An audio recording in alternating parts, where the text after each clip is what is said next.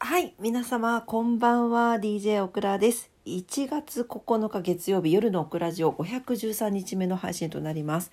今晩もどうぞお付き合いください。よろしくお願いいたします。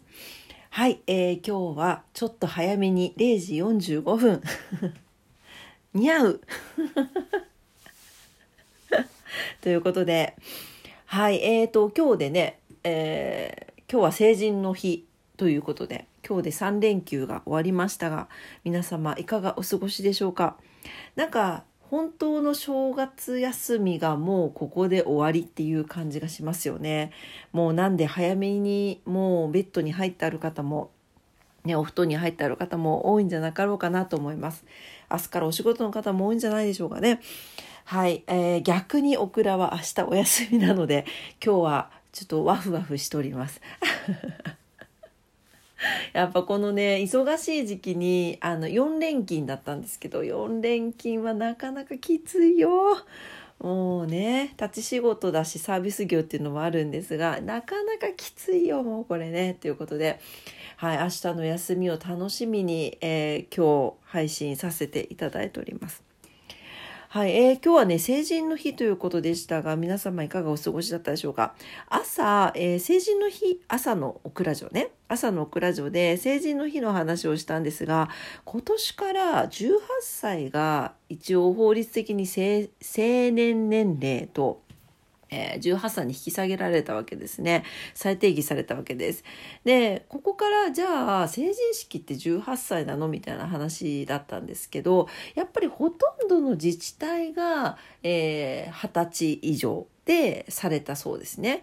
で、大分県とか宮崎県とか一部の自治体は一応18歳からその式典をするということにしたそうなんですが、まあそれでもやっぱりちょっと受験なんかとかか、こうね、あの、被っているから時期を外して、また別の時期にするというふうになっているそうです。うん。なかなかこう、やっぱりこう、昔もそうでしたよね。あの暦が変わる時とかね あの非常になんかこう困りますよね。18歳からかと思うし18歳超えたらタバコとお酒がいいってわけじゃないんだもんね。そうだよね。うん。というわけでねあの今後はなんか二十歳の集いとかそんな風になっていくそうです。どうなんでしょうかね。10年後にはもう成人式イコール18歳っていう風になっているのかもしれませんね。どうでしょうか。えー、オクラジオを聞いていらっしゃる方で二十歳になった方とかいらっしゃいますかね。18歳も成人なのでおめでとうなんですけどもしいらっしゃったらおめでとうございます。ね素敵なあの大人になると何がいいんだろうってオクラ思ったんですけどやっぱり世界が広がるよね。うん。子供と言われる時期というのは今思えば大人になった時により羽ばたけるように本当に準備をする時期なんだなというふうになんか今になってね思いますね。うん、もっと準備しとけばよかったよオクラもって思いながらはい、えー、先人成成人の皆さんはいおめでとうございます。はい。えーと、というわけで今日は成人の日だったというお話ですけれども、あとですね、風の日でもあるんですね。風、あの、古本古本の風でございます。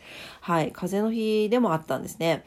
あのな、なんでこの1月9日なのかというとですね、えー、完成7年の1月9日、おだ、え、相撲力士で、ちょ、神々、すいません、相撲力士さんで、第4代横綱の谷風じ梶之助谷風梶之助さんがインフルエンザで現役のまま亡くなったことを追悼して設けられた記念日となっているそうなんですね。ねえまあこの頃ですね土俵上でわしを倒すことはできない倒れるのは風にかかった時ぐらいだと語っていたそうで、まあ、その時、えー流行した、えー流感は谷風と呼ばれたそうです。ねえまああの今年ですけどこれはちょっと医療従事者の方に聞いた話なんですがインフルもすごいやっぱり現場で流行ってるって言ってました。あとコロナがうんと症状がそこまでないけどめちゃくちゃ感染力が高い。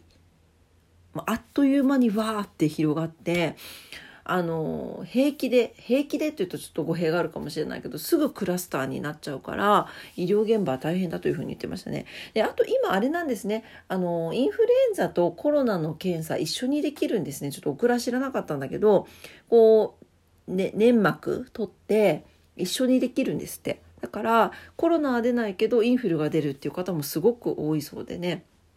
でもなんかねなんとなくなんかうーん、わかんないけど、インフル、インフルはまあね、年に1回予防接種だけど、インフルの予防接種して、で、コロナのワクチンも打って、どう、なんか、ちょっとね、どんだけ体に入れたらいいみたいな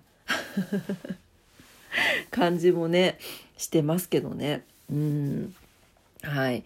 まあ、そんなわけでね、あの、インフルエンザも、まあ、コロナウイルスもですね、まあ、いわゆる風邪の症状ですけれども、風邪が流行っているというのは事実だそうなので、皆さん、あの、しっかりね、あの、体調管理して、あとは体にいいもの食べて、ね、あの、適度な運動をして、もう、免疫力をしっかりつけてね、はい、新しい年を乗り切っていきたいなと思います。一緒に乗り切ってまいりましょう。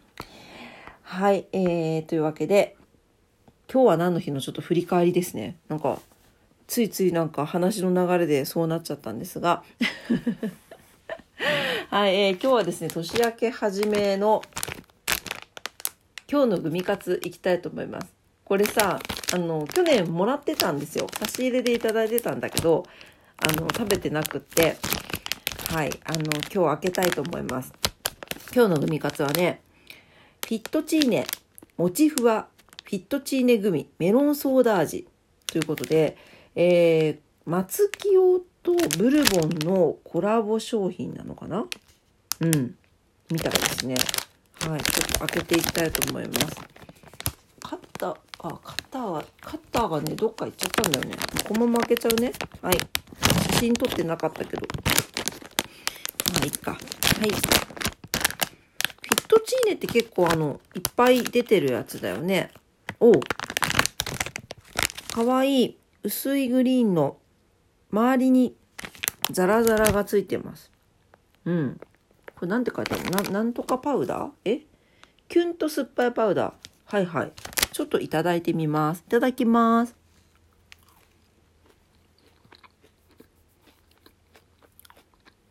うん。うん。ああ、メロン、あ、うん。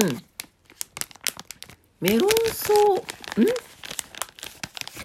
あのね、こう周りのパウダーが酸っぱくて、メロンソーダしかわかんない。こんなこと言っちゃいけないかも。でも美味しいです。で、あの、フィットチーネグミは、あんまりちょっと食べたことないんですけど、おそらく昔食べた記憶からすると、これがすごいふわふわです。柔らかい。美味しいかも。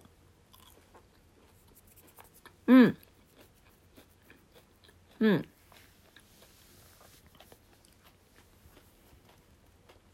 うん。あ、好きかもです。あの、酸っぱい系のグミ？あとは、食感が柔らかい方が好きな方？あとは、あの、周りがザクザクパウダーがついてるんで、噛んだ時のこの食感が好きな方は、これ好きだと思います。意外に結構ね、メロンソーダ味とか、あとは何？あのー、なんだっけ？あの、喫茶店で出るやつ。あ、そう、メロン、あれもメロンソーダか。メロンソーダの上にあの、アイスクリームが乗ってるやつとか、あれの、なんか、グミって、すっごい甘すぎて、あんまり好きじゃなかったんだけど、あ、これはね、好きでした。うん。美味しかった。差し入れありがとうございます。はい。というわけで、今年初めのグミカツですね。フィットチーネグミ。モチフワフィットチーネグミ。メロンソーダ味。松清さんのコラボでした。はい。ぜひ、あのー、松清に行った際は探してみてください。多分松清でしか売ってないね、これね。うん。他で見たことないもんね。うん。はい。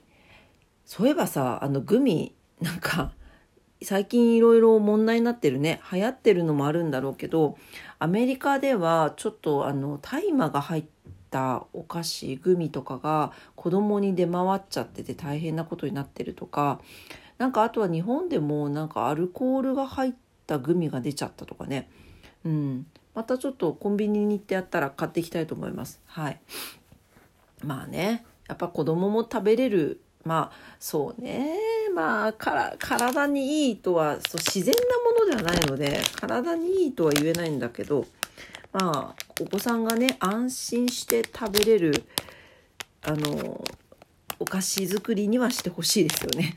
はい、と思います。はい、というわけで今日のグミカツでした。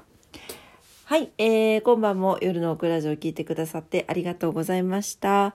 えー、オクラジオはラジオトークで配信しております。いつもいいねボタンを押してくださってありがとうございます。番組のね、フォローやメッセージも本当にありがたくいただいております。そう、え、ー、とね、今日もね、リモさんからね、あの、お祝いの お祝いの、あの、ギフトをいただきました。ありがとうございます。めちゃくちゃね、嬉しいですね。